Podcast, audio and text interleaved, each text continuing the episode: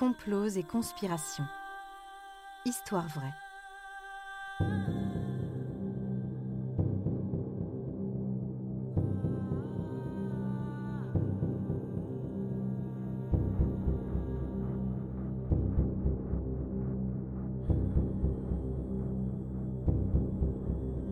Un programme Studio Minuit.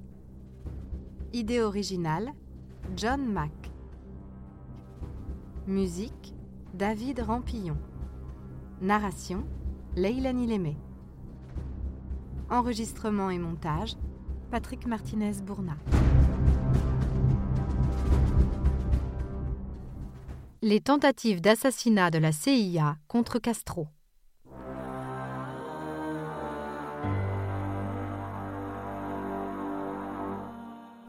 Le 25 novembre 2016, Fidel Castro meurt de vieillesse à la Havane après une vie de combat, fût-il armé ou idéologique.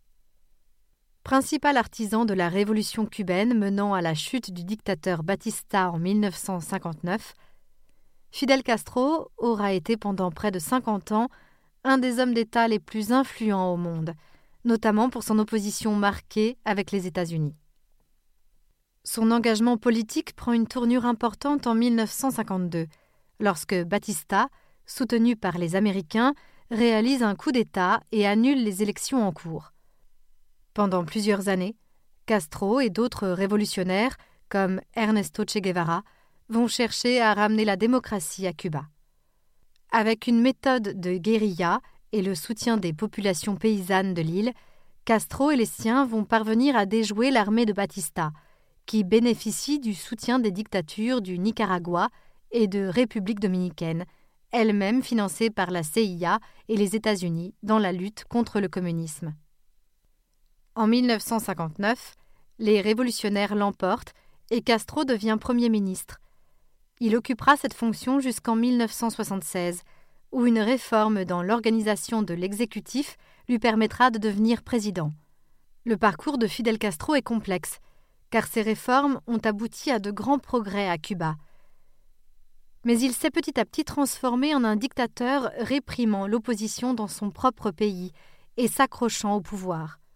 Quoi qu'il en soit, une entité fait partie intégrante de l'histoire de Fidel Castro, les États-Unis. Pendant des décennies, Castro a mené Cuba contre les États-Unis, que ce soit contre leur influence en Amérique latine, avec un soutien envers l'Union soviétique ou directement autour d'actions concernant Cuba. Victime d'un embargo de la part des Américains et de nombreuses tentatives de déstabilisation, dont la célèbre attaque de la baie des cochons, Castro s'est défendu toute sa vie contre les États-Unis et leurs attaques aux natures diverses.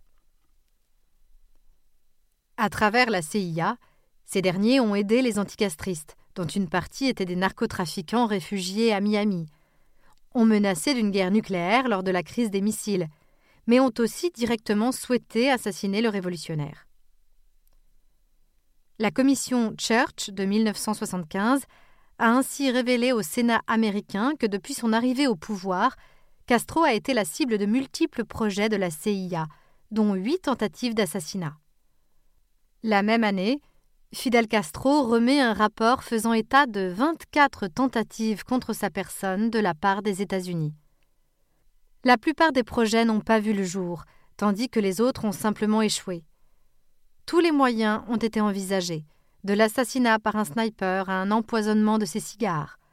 En 2006, un documentaire anglais fait état de 638 tentatives d'assassinat qui auraient été pensées contre le dictateur cubain.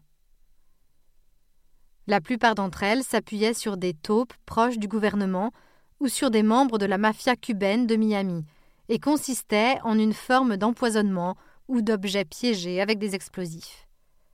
La dernière tentative aurait eu lieu en 2000 lors d'un déplacement diplomatique au Panama où l'équipe de sécurité de Castro a découvert des explosifs sous l'estrade sur laquelle il devait donner un discours.